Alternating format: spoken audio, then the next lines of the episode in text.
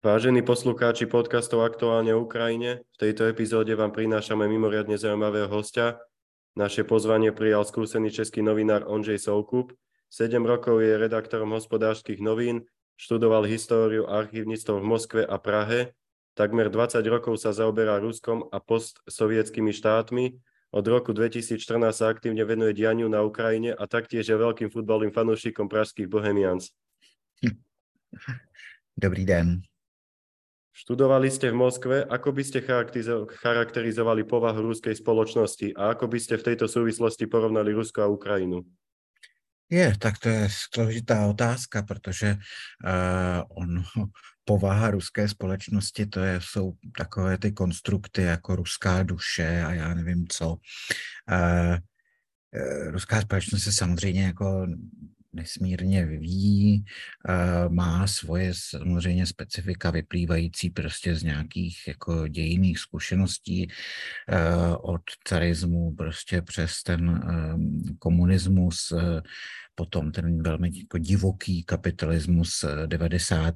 let a to všechno samozřejmě nechalo nějaký poměrně velký otisk v té národní nějaké povaze, mentalitě, jestli chcete.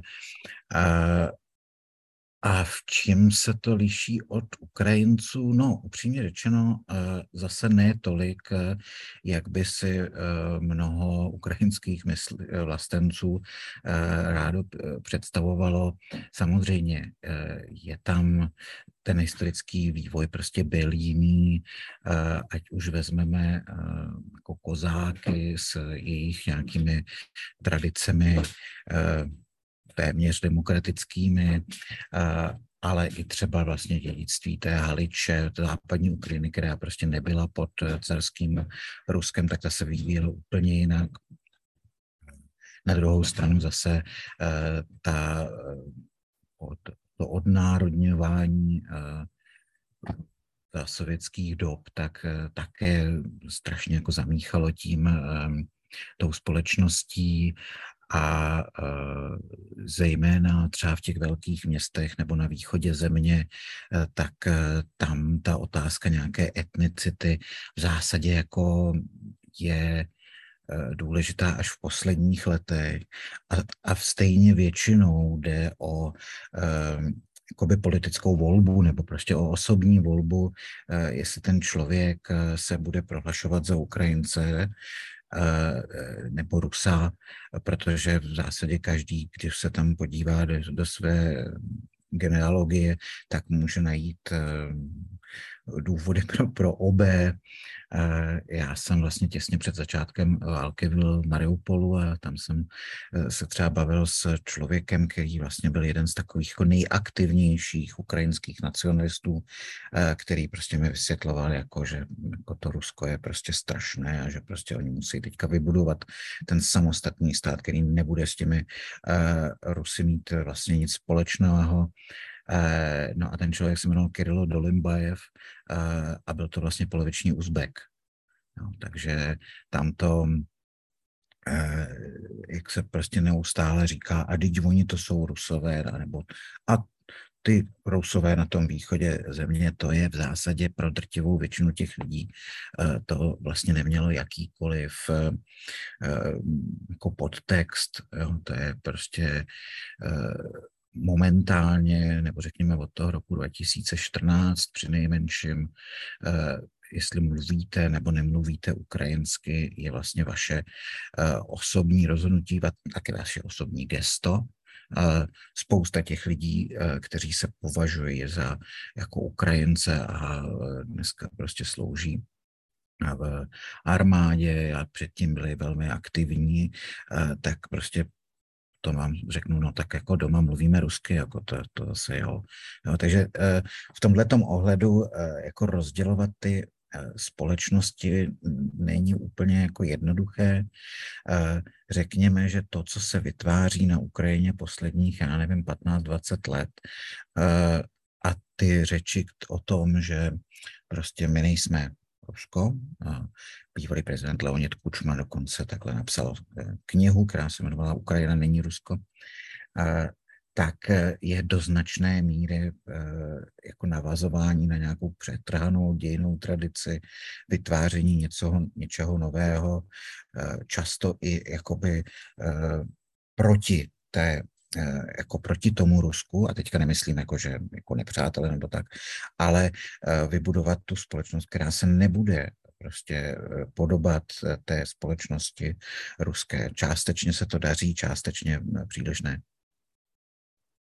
My sme videli, že 21. septembra vlastne Putin vyhlásil mobilizáciu. Aktuálne vidíme, že má opačný efekt, ako očakával. Zdvihla veľkú vlnu nepokojov na priamom Rusku. Môžeme v Rusku očakávať nejaký prevrat na základe toho? Pochybuju, když to shrnu veľmi krátce. Máte samozřejmě pravdu, že ta mobilizace byla takovým tím prvkem, který změnil hru, no, ten game changer, protože do té doby vlastně panovala taková jako nepsaná dohoda, že Kreml říkal, jako my budeme válčit, my tu Ukrajinu porazíme a vy nám do toho nebudete mluvit, vy nás budete podporovat a na oplátku my od vás nebudeme příliš nic chtít a prostě bez toho nového iPhoneu se obejdete, že? A takhle to skutečně fungovalo až do toho prostě září, kdy ta válka přišla do domů, bytů každého Rusa prostě ve věku od, já nevím, 20 do 55 let a ti lidé, kteří i mnozí, kteří vlastně podporovali tu válku a prostě opakovali prostě všechny ty klišé o ukrajinských nacistech a já nevím čem, tak to ale bylo příjemná podpora prostě z toho gauče při sledování televizních novin.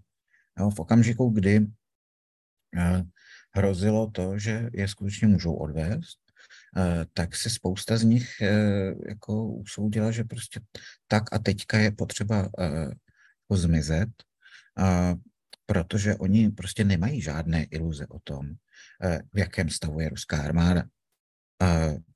Trtivá většina vlastně těch mobilizovaných má za sebou tu základní službu. No. Takže oni vědí, že prostě jako ty sklady jsou rozkradené. Jo?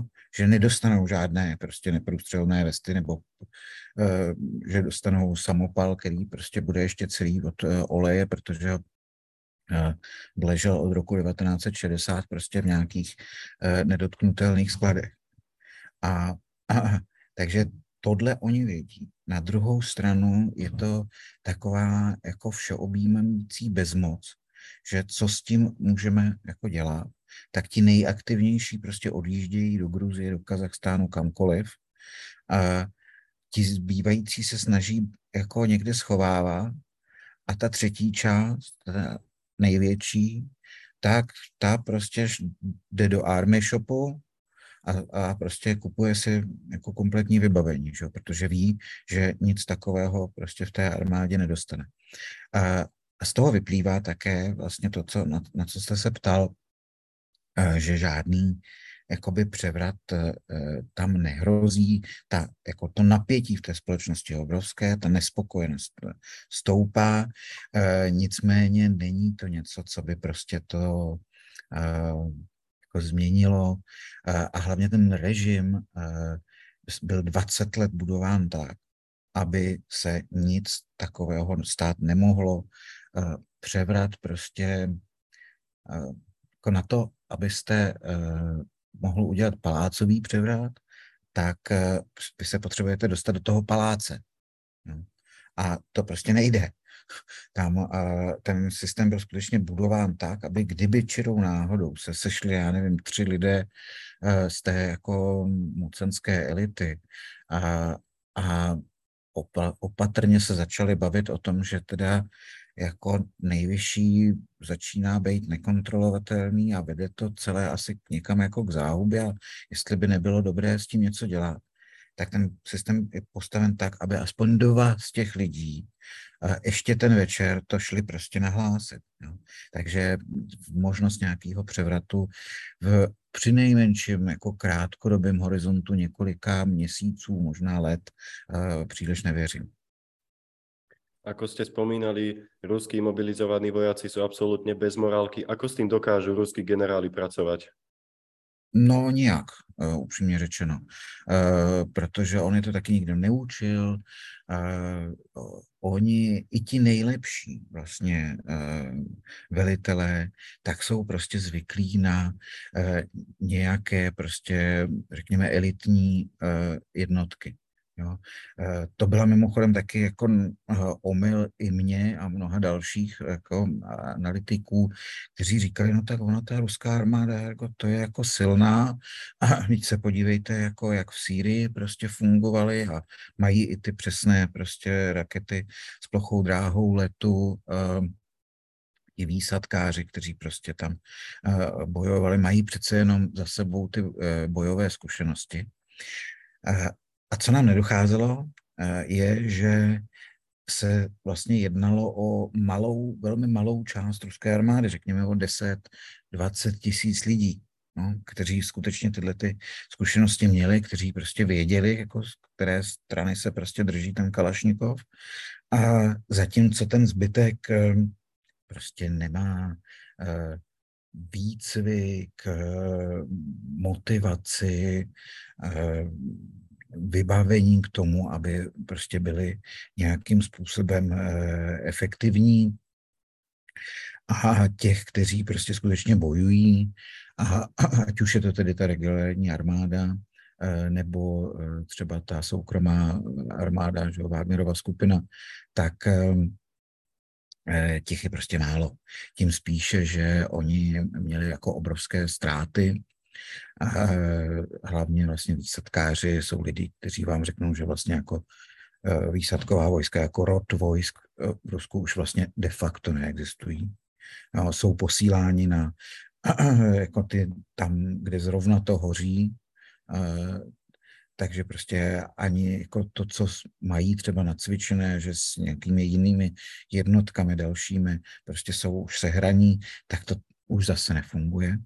Takže to ruská armáda je v tomto ohledu jako velmi špatném stavu a co je jakoby nejzábavnější, tak vlastně nejostřejšími kritiky Ministerstva obrany a generálního štábu jsou takoví ti turbovlastenečtí blogeři a novináři, kteří vlastně při nejmenším od toho, té zhroucení fronty u Iziumu, tak prostě píšou věci, jako že prostě je potřeba postřílet celý generální štáb a já nevím, že Sergej Šojgu je prostě absolutně neschopný.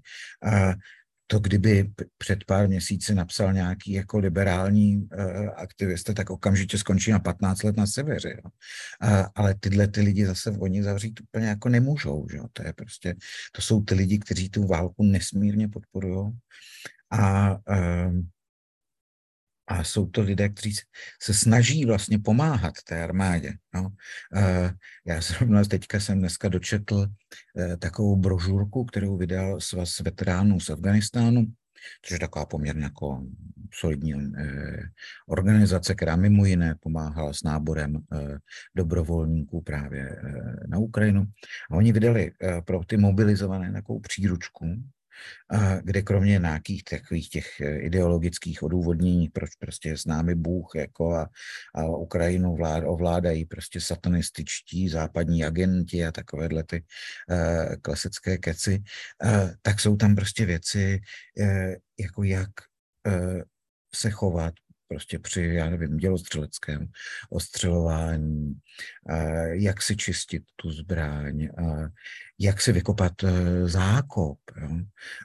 A mimo jiné tam rovnou říkají prostě, musíte si koupit, tady to je seznam vybavení, který si prostě musíte koupit, než vás prostě odvedli, protože jako tam nic toho to nedostanete, aby to budete potřebovat, abyste vůbec mohli jako přežít. Jo? Stejně tak prostě tam hovoří o tom, že jako spousta těch velitelů prostě pije ve velkém. Tam radí v případě, že máte takového velitele, požádejte okamžitě o přeložení prostě do jiné jednotky, protože tohle to nejde. Jo, takže a tihle lidé, kteří jsou s celým srdcem za válkou, tak vlastně vysvětlují těm lidem, jak bojovat a aby vůbec přežili. To se tam jako opakuje několikrát. Prostě pokud chcete přežít, udělejte tohle. Jo? Takže i to ukazuje prostě na to, že ta armáda jako rozhodně na tu mobilizaci připravená nebyla. Ako ste spomínali, tak ruskí mobilizovaní vojaci nemajú žiadnu morálku, dostatok zbraní a ich najväčším kamarátom v úvodzovkách je vodka. Čo Putin týmto sledoval, týmto krokom? Tak on to velmi dlouho odkládal. A protože samozřejmě všichni sociologové mu říkali, že jako mobilizace je extrémně populární a mohli si to představit, že to prostě nevyvolá žádné prostě vlastenecké nadšení. Nicméně prostě ta situace na frontě začala vypadat tak, že už i ti generálové ho přesvědčili, že jako už není jiné cesty a přinejmenším do prostě příchodu těch podzimních plískavic a potom zimy, kdy prostě ten terén rozmokne a těžká technika bude moct se pohybovat jenom po asfaltových cestách. Takže je potřeba těmi mobilizovanými zacpat ty díry a pokud že to neudělá, tak riskuje toho, že se ta fronta skutečně jako zhroutí. Jo. Takže to není, že by si z nějak z plezíru se rozhodl, že teda jako požene ta vojska jako znovu na Kyjev, ale bylo to opravdu kvůli tomu, aby se zastavil ten postup ukrajinské armády. A jestli to bude cenou prostě tisíců mrtvých, prostě neostřílených bojovníků, no tak holce nedá nic dělat. Od začiatku invázie sledujeme masívne bombardovanie celej Ukrajiny, vrátane civilných objektov. V poslednej dobe čoraz viac krajín a medzinárodných inštitúcií označuje Ruskú federáciu ako teroristický štát. Ano, no, jako co k tomu dodat, no. Jako to má to nějaké samozřejmě dopady z mezinárodně právního hlediska. Na druhou stranu, jako ruská armáda takhle bojovala vždycky. Čečenci by mohli vyprávět. No, to je prostě v okamžiku, kdy ta armáda jako je konfrontovaná s nějakým odporem, tak prostě využije to, co může a prostě udělá to. Jo? A nějaké prostě konvence nebo já nevím co, tak to prostě jde stranou. Jako není to opravdu poprvé, co takhle jako fungují, nebo jak fungovaly ruské jednotky třeba v Alepu, v Sýrii a tak dále. To prostě, jako ano, je to takhle prostě ruská armáda válčí a jestli tomu chcete říkat teroristický způsob, no tak tomu říkejte, ale jako je to celku jedno. V posledných dňoch vidíme početné útoky Ruska s iránskymi drónmi. Ako sú veľmi nebezpečné? Tak nebezpečné jsou především proto, že jich je hodně a jsou levné. A jinak prostě to zase není nějaká věc, která by dokázala změnit výrazně situaci, protože vlastně ta nálož, kterou unesou, je někde mezi 30-50 kilogramy podle jako různých zdrojů. Takže samozřejmě jako poškodit to může, ale jako není to věc, která by vyřadila třeba celou elektrárnu jako neopravitelně z provozu. Ale jejich výhoda je, že je prostě hodně. Zrovna dneska se při náletu na Kyjev údajně prostě letělo 48 s tím, že vlastně na cíl zasáhlo jenom 5. A ty ostatní byly sestřeleny, no ale prostě je to tak. Jako, a zahynuli 2 lidé, dalších jako 16 nebo 18 je prostě zraněný. Takže my si můžeme říkat, jako, no, teď to je vlastně taková jako docela primitivní zbraň. Říká se tomu moped, protože tam je ten zvuk toho dvoutaktního prostě spalovacího motoru, takže to opravdu zní, jako kdyby jako letěla jako zahradní sekačka. Ale akože tie stranou, proste je to zbraň, ktorá zabíjí. A vieme presný počet, alebo aspoň odhadom, alebo je to tajná informácia, koľko ich Ruská federácia môže mať?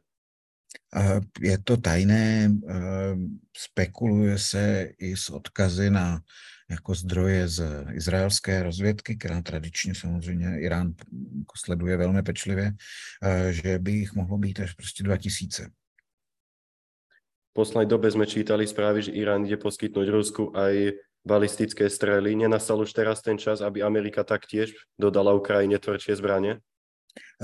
Tak je otázka, co jsou prostě silnější zbraně. Zatím vidíme, že se spíše posiluje ta protiletecká obrana ukrajinská. Už tam dostali nějaké nové systémy z Německa a tohle asi bude pokračovat.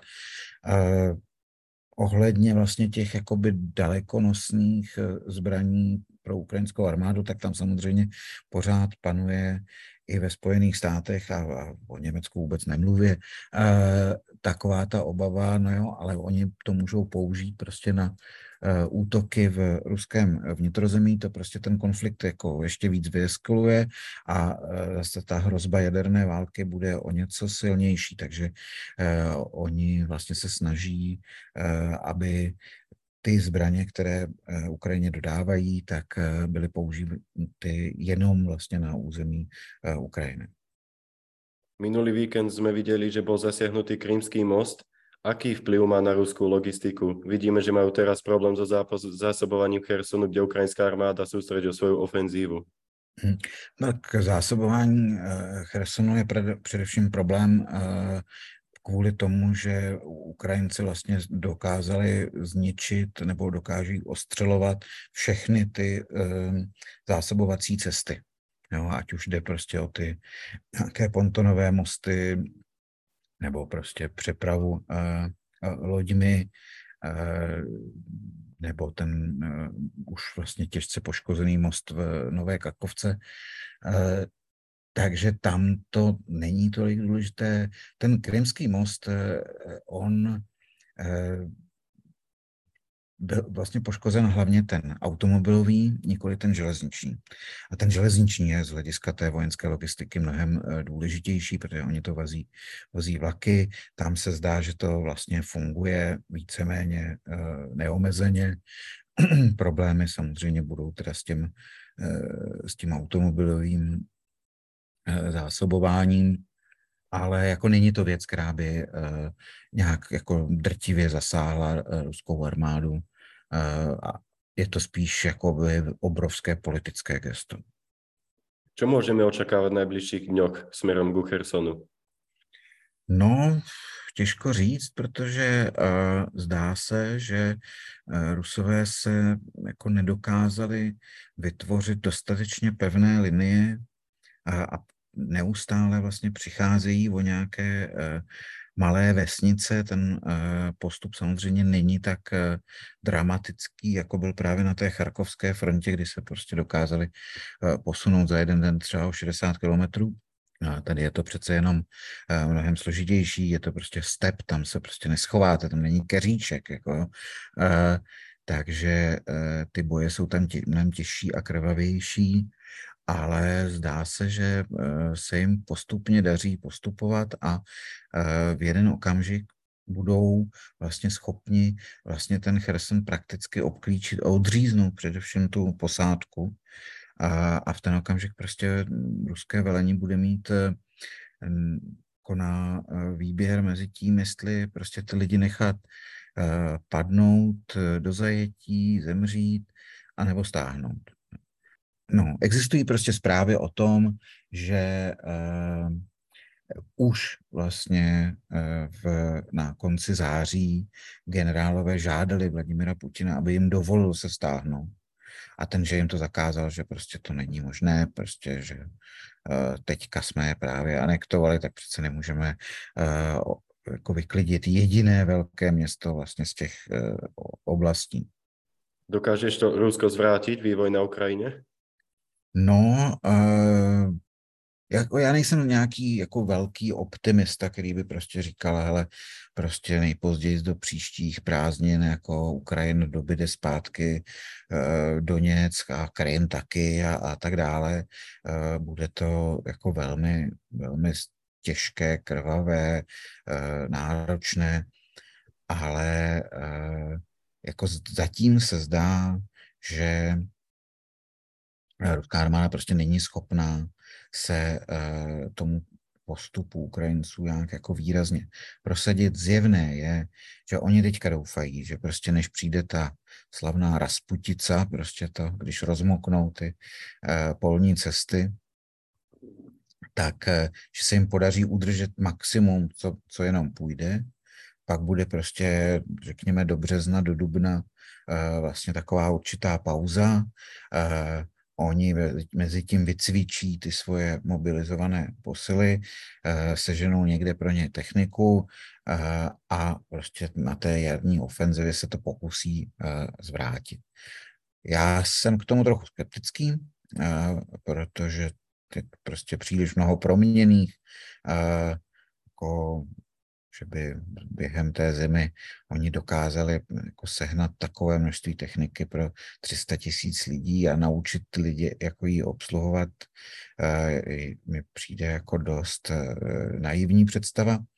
Ale především si myslím, že Kreml počítá s tím, že prostě zima bude tuhá a Evropu vlastně přestane v úvozovkách bavit, Ukrajinu podporovat a budou tedy tlačit na uzavření nějakého příměří, ať už tedy plného, nebo na prostě aspoň na zmrazení podle vzoru prostě korejské války, kdy vlastně není žádná mírová dohoda, ale alespoň máme prostě nějakou linii příměří, kterou obě dvě strany dodržují. Zelenský vyhlásil, že akékoľvek jednania s Putinom vylučuje. To se mu nedivím. Jednak samozřejmě to jako odpovídá těm náladám v ukrajinské společnosti, kde skutečně jako nenajdete příliš lidí, kteří by říkali, hele, tak jako pojďme se domluvit a čert to vzal ten Mariupol a takovýhle. To fakt jako není slyšet. A pravda také je, že Vladimir Putin, alespoň podle všech zpráv, které k nám docházejí, je skutečně jako až paranoidně přesvědčen o tom, že je to válka se Západem a že Západ chce Rusko zničit a tak dále. A údajně to prostě tvrdí i jako v rozhovorech jakoby soukromých, a údajně už vlastně jako nikdo mu to jako už nevymlouvá, že byli na začátku lidé, kteří mu říkají, ale Vladimiroviče, ono to prostě není jako ideální, tohle to prostě není, to má takovéhle dopady, takže údajně už vlastně v polovině léta tyhle ty lidé jako úplně rezignovali, protože jako jsou přesvědčení, že se s tím nic dělat nedá. A takže v tomhletom ohledu já Volodymyra Zelenského chápu. Putin a jeho bábky sa neustále vyhrážajú jadrovými zbraňami. Myslíte si, že sú to len prázdne reči? Jako to je o míře racionality. Jako samozřejmě. Jako z hlediska normální logiky použití nějakých taktických jaderných zbraní jako nemá význam. Protože jestliže chcete ten Kyjev dobít, tak tam asi jako tu atomovku nehodíte. No. Na tom bojišti jako takovém tam jako prostě není cíl, který by vlastně stál za to, aby jako se tam ta jako nálož hodila. Takže jo, to nejsou, ty zbraně byly vlastně vyvíjeny pro účely prostě války třetí světové v Evropě, kdy tyhle ty zbraně měly za cíl prostě likvidovat velké tankové svazy prostě vojsk NATO, No a to už prostě jako tady žádný takový nejsou, velký svazy, tankový. A takže z tohohletoho hlediska vlastně by člověk řekl, že to je přece nesmysl. No. A stejně tak si říkáte, dobře, tak Vladimír Putin prožil 2 roky pandemie víceméně v bunkru. Každý, kdo se k ním chtěl potkat, tak musel do karantény na 2 týdny. Jo, že člověk, který se takhle obává o své zdraví, tak asi nebude chtít spáchat prostě sebevraždu v přímém přenosu se zbytkem civilizace. Ale opět to jsou jako racionální argumenty. Co se mu ve skutečnosti honí v hlavě, to my prostě nevíme. Posledné dní vidíme veľké presuny ruskej techniky na územie Bieloruska. Čo môžeme očakávať týmto krokom? Většina pozorovatelů se přiklání k tomu, že je to nějaký způsob, jak donutit Ukrajinu, aby na hranicích té Černěhovské oblasti, odkud už ten útok přišel, tak aby tam prostě držela silné jednotky, které by jinak mohla poslat na východ. A současně je to i nějaký projev možná i nedůvěry Kremlu, který prostě si uvědomuje, že pokud by čirou náhodou Ukrajinci zaútočili, tak běloruská armáda, která prostě nikdy v žádném konfliktu nebyla, tak by se mohla sesypat. Nějaký běloruský útok teda neočakáváte? Přímo útok běloruské armády upřímně řečeno neočekávám, protože aspoň co jsem mluvil prostě s lidmi, kteří v ní sloužili, tak ona je prostě slabá, špatně zaplacená, a mnohem větší peníze šly do policie a vůbec tady těch jakoby pořádkových sil na rozhánění demonstrací, než jako na nějaké cvičení s tanky. Takže oni by tam měli jako obrovské ztráty, nehledě na to, že pokud obyčejní Rusové mají velmi malou motivaci jít bojovat, tak Bělorusové už vůbec. Čo môžeme očakávať počas zimy? Bude Ukrajina postupovať aj naďalej, alebo si dajú operačnú pauzu?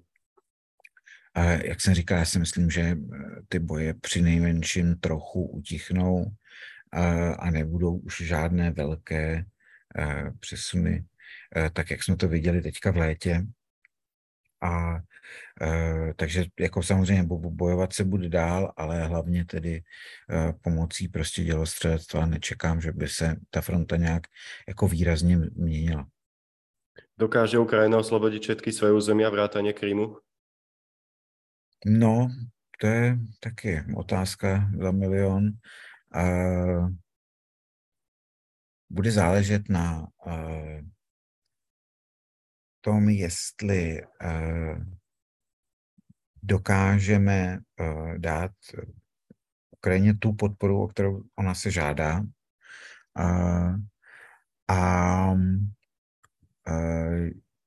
Jestli Vladimír Putin bude pokračovat ve válčení tím stejným způsobem. Pak si to asi dovedu představit, byť bych ten scénář jako stále považoval za nepříliš pravděpodobný. Na záver sa chcem veľmi pekne poďakovať za váš čas, že ste nám poskytli váš pohľad na aktuálne dianie na Ukrajine. Ďakujeme veľmi pekne. Ja ďakujem za pozvanie.